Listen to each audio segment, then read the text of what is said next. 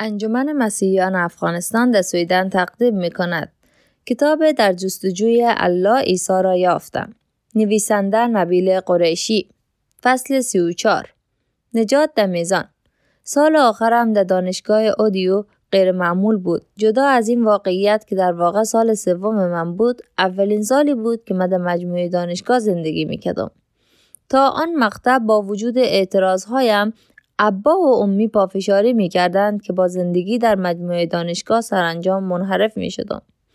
تا سال سوم نتوانسته بودم آنها را متقاعد کنم که در دانشگاه آن اندازه مسئولیت داشتم که دیگر نمی توانستم رفت آمد کنم.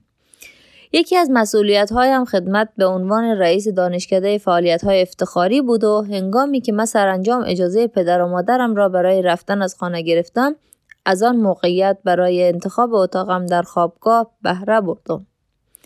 اتاق من در جناح جنوب غربی سالن وایت رست در طبقه آخر قرار داشت. چشمانداز با شکوهی از رودخانه الیزابت می‌داد که بهترین چشمانداز دوم در مجموعه دانشگاه بود. اتاق همجوار بهترین چشمانداز را داشت ولی من آن را نخواستم زیرا مشکل گرمایی داشت. در نهایت آن اتاق را کسی گرفت که به زودی با هم دوست شدیم. او پسر بودایی به نام زک بود. زک دانشجوی فلسفه بود. او در گفتار ملایم و در فکر کردن باسلوب بود. که موجب می‌شد او شخص بسیار خوبی برای بحث های خردمندانه باشد. تازه چند هفته از نیم سال تحصیلی گذشته بود و ما پیشا پیش دوستان خوبی برای هم شده بودیم. یکی دو بار او را وارد بحث های دعوت کرده بودم. درست دست بر تقدیر زک در برخی از جلسه های باشگاه فلسفه شرکت می کرد که دوید رئیس آنجا بود و آن دو با هم دوست شده بودند. پس ما و دیوید هر یک جداگانه با زک دوستان خوبی شده بودیم. هنگامی که از دوستی مشترک ما آگاه شدیم هر سه با هم وقت میگذراندیم. ما یک جمع سه نفره رنگاوارنگ بودیم که کاری جز مسخره بازی نداشتیم. یکی از روزها که یک مسلمان، یک مسیحی و یک بودایی در پیشخان یک آب میوه فروشی نشسته بودیم مسئله صحبت را درباره آخرین موضع مسیحی که همچنان حساسیت من را برمیریخت باز کردم کفاره. جانشینی. در بخش از تلاش های مداوم خود در دعوت ذکر به اسلام آن را برای خنده به کار برده بودم. اینجا امیدوار بودم که با انتقاد از دوید که به هر دوی ما بشارت می‌داد غیر مستقیم ذکر را وارد اسلام کنم ذکر که به دنبال هیچ بود در این میا گیر کده بود. به راستی هدف او به عنوان یک بودایی رسیدن به پوچی بود. می‌بینی زک در حالی که باب میوه دستم به سوی او اشاره اشاره میکدم به شدت فز, فز فروشی میکدم. اسلام مذهب عادلانه است. هیچ یک از بیهودگوهی ها را ندارد که شخصی اتفاقی بیاید و گناهان شما را متحمل شود. آب میوه از دهان دوید به داخل لیوانش پاشید. او سعی کرد مداخله کند. حالا یک لحظه دست نگه دار. من در جا نگذاشتم او حرفش را بزند. تو یک لحظه دست نگه دار. حرف من هنوز تمام نشده. داشتم می‌گفتم. بنابر تعلیم اسلام ما همه روزی در پیشگاه خدا می و هر یک پاسخگوی گناهان خود خواهیم بود. هیچ کسی نخواهد توانست برای, برای ما شفاعت کند. مسئولیت زندگی روحانی ما با خودمان است. و اگر کارهای نیکوی ما در میزان سنگینتر از گناهانمان باشد به بهشت خواهیم رفت. اگر گناهانمان سنگینتر از کارهای نیکومون باشد به جهنم خواهیم رفت. این عادلانه و منطقی است. می‌فهمی چه می‌گویم؟ زک که به طور کلی خونسرد بود گفت می‌فهمم البته اگر خدا بخواهد ما فیض عطا کند می‌تواند در نهایت او خدا است ولی این امکان ندارد که خدا گناهان تو را برداشته و روی انسانی بیگناه قرار دهد. گویان انسان می تواند برای جنایت های تو مجازات شود و تو بدون هیچ تاوانی رها شوی. این چگونه عدالتی است؟ دیوید لبخند می‌زد ولی به نظر آماده بود که به آن سوی میز بپرد تا آن را منصفانه بیان نمی کنی؟ هنگامی که مردم منصف نیستند بوی گندش در می آید اینطور نیست؟ حالا کمی خونسرد باش. سعی کن آب را بچشی. یک چیز دیگر هست که می‌خواهم بگویم.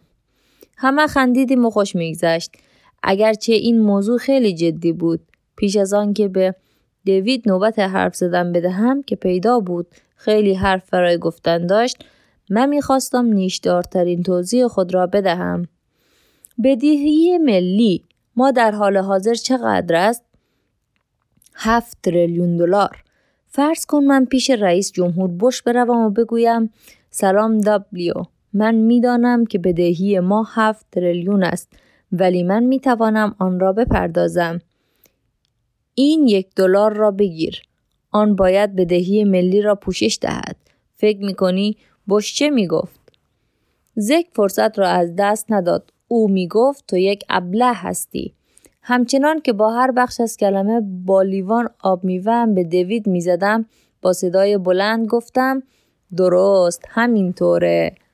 زک می‌خواست که من آن را روشنتر کنم. منظورت چیست؟ می‌گویم این از نظر ریاضی محاسبه خوبی نیست. درست همان گونه که یک دلار نمی‌تواند بدهی تریلیون دلاری را بپردازد مرگ عیسی روی صلیب نمی‌تواند بهای گناهان همگان را بپردازد. حتی اگر یک انسان می توانست بهای گناهان یک انسان دیگر را بپردازد باز هم منطقی نیست که تنها یک انسان جریمه گناهان میلیاردها انسان را بپردازد. از این رو نه تنها رستگارشناسی مسیحی ناعادلانه است محاسبه خوبی نیز نیست. از سوی دیگر اسلام ساده است به آسانی قابل فهم است. سر سراسر عادلانه. با گفتن آن در حالی که احساس می کردم پیروزمندانه کار را به پایان رسانده بودم نوشیدن آب میوهم را از سر گرفتم. زک در حالی که به دوردست نگاه می کرد با تعمل گفت خب گمان کنم از دید من منطقی است.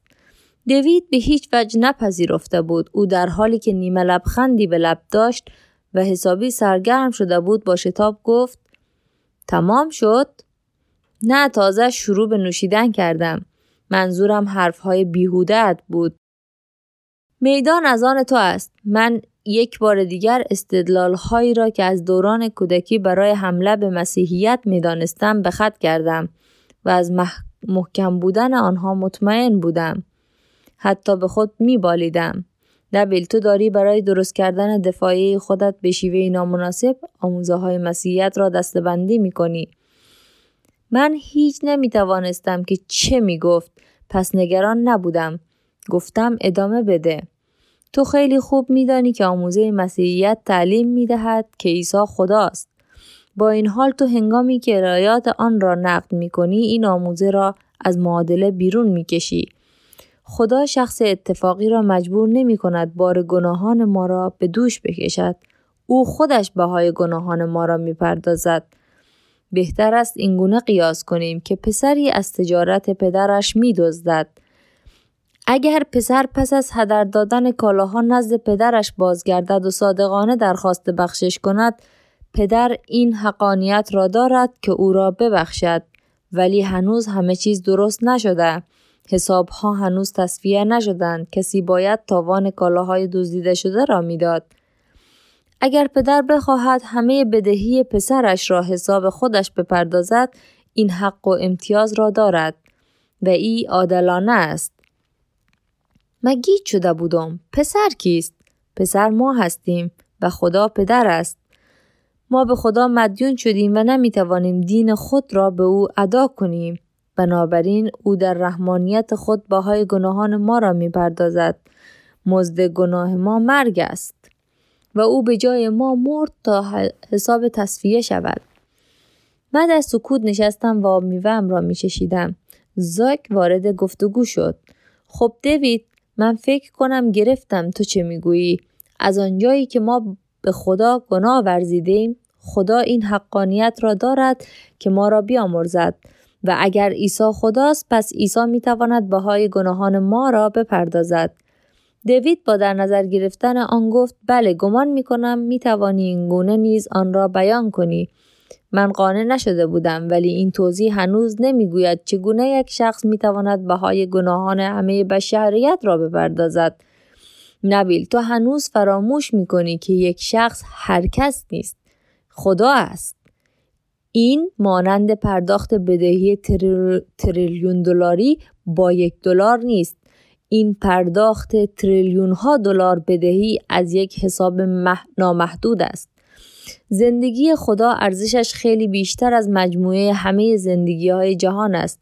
بهای مرگ او بالاتر از بهای مرگی است که همه ما با هم سزاوار آن هستیم. من نگاهی به ذکر انداختم تا ببینم او چه میگو می‌کرد. به این امید که او حمایت کند. او نیز در مقابل با بیتفاوتی نگاهی به من انداخت. انگار می‌گفت نوبت تو از حرکت کنی. من فکرم را جمع کردم. بسیار خوب دیوید مشکل دیگری هست. تو تمام این مدت فرض را بر این گذاشته بودی که اگر کسی گناه کند باید بمیرد. من این را نمیپذیرم. این چیزی که کتاب مقدس می‌گوید. رومیان 623 من همیشه هنگامی که دوید به آدرس آیه های کتاب مقدس اجاره می‌کرد تحت تاثیر قرار می گرفتم ولی ای مرا آزار نیز می‌داد من به ندرت آدرس آیه های مربوط به آموزه های اسلامی را می دانستم. زیرا بیشتر چیزهایی که به من آموخته بودند از معلمانم بود که خودشان هرگز آدرس آیه ها را نمی دانستند. در این مورد اشاره او به آیه کتاب مقدس مخالفت مرا شدیدتر کرد. راستش را بخواهی من اهمیت نمیدم که کتاب مقدس آن را می‌گوید آن منطقی نیست این چگونه داوری است که یک گناه بسیار کوچک را به همان اندازه زشتترین گناه مجازات کنند فکرش را بکن تصور کن تو را برای عبور غیرقانونی از خیابان به دادگاه فرستاده باشند شخص دیگری پیش از تو در دادگاه به جرم تجاوز و قتل محکوم به مرگ می شود. سپس تو را نیز به جرم عبور غیرقانونی محکوم به مرگ می کنند ناعادلانه بودن به کنار آن داور ستمکار و شاید روانی باشد که از زجر دیگران لذت می‌برد این استدلال پیامدهای واقعی در ادامه داشت. من می‌دانستم که گناهکار بودم و از فرمانهای خدا سرپیچی کرده و برخلاف امر او راه خود را پیش گرفته بودم. ولی از آنجایی که مسلمانان باورشان این است که نجات منوط به انجام کارهای نکو بیشتر از کارهای بد است هرگز به راستی نگران گناهانم نبودم. زیرا باور داشتم که خودم در کفه مثبت ترازو قرار داشتم. به چشم من گناه بد ولی نه آن اندازه بد. ولی اگر این درست بود که همه گناهان آن اندازه ویرانگر هستند که راه, راه به جهنم می‌برند من چه شانسی داشتم؟ البته الله می توانست رحمت نشان دهد ولی قرآن می‌گوید الله گناهکاران را دوست ندارد. او چه دلیلی برای آمرزیدن من داشت؟ دوید میبایست الهامی دریافت کرده باشد زیرا درست از جان موضوع سخن گفت او سرش را تکان داد و با جدیت گفت نبیل تو هنوز آموزه های مسیحیت را از چشمانداز اسلامی می‌بینی مسیحیت می آموزد که گناه به اندازه ویرانگر است که جانهای آدمیان را در هم میشکند و جهان را نابود می کند. همانند سرطانی میماند که به تدریج همه چیز را در خود فرو می‌برد. از این رو است که این دنیا از کمالی که در باغ عدن داشت به این جای بیمار و غمانگیز امروزی رسیده. آیا گمان می کنی که خدا اجازه خواهد داد که هیچ چیزی از آن کالای فاسد وارد بهشت شود؟ البته که اجازه نخواهد داد. اگر قرار است که بهشت جای کاملی باشد طبق تعریف هیچ گناهی نمی‌تواند در آنجا باشد به هیچ وجه. سخنان آخر او در هوا معلق مانده بود و اهمیت آنها به آهستگی آشکار می‌شد. پس اگر چند لحظه سنگین من سخن گفتم آنگاه چه امیدی برای ما هست دوید؟ دوید با لبخند اطمینان داد که تنها فیض خدا. ولی چرا او فیض خود را به من دهد زیرا او تو را دوست دارد؟ چرا او او من گناهکار را دوست داشته باشد زیرا او پدر تو است. سخنان دوید ضربه محکمی به من زد. و شنیده بودم مسیحیان خدا را پدر می‌خوانند ولی هرگز جا نیفتاده بود. تنها هنگامی که تلاش می‌کردم پی ببرم که چرا خدا فیض و رحمتش را به من بدهد در حالی که من هیچ سزاوار آن نیستم. فکرم به کار افتاد. نمی توانستم صحبت کنم. همه چیز داشت پیوند می‌خورد. آیا من هرگز می پرسیدم که چرا ابا مرا دوست دارد؟ او مرا از روزی که به دنیا آمدم روزی که در گوشم برای اولین بار از آن گفت دوست داشت.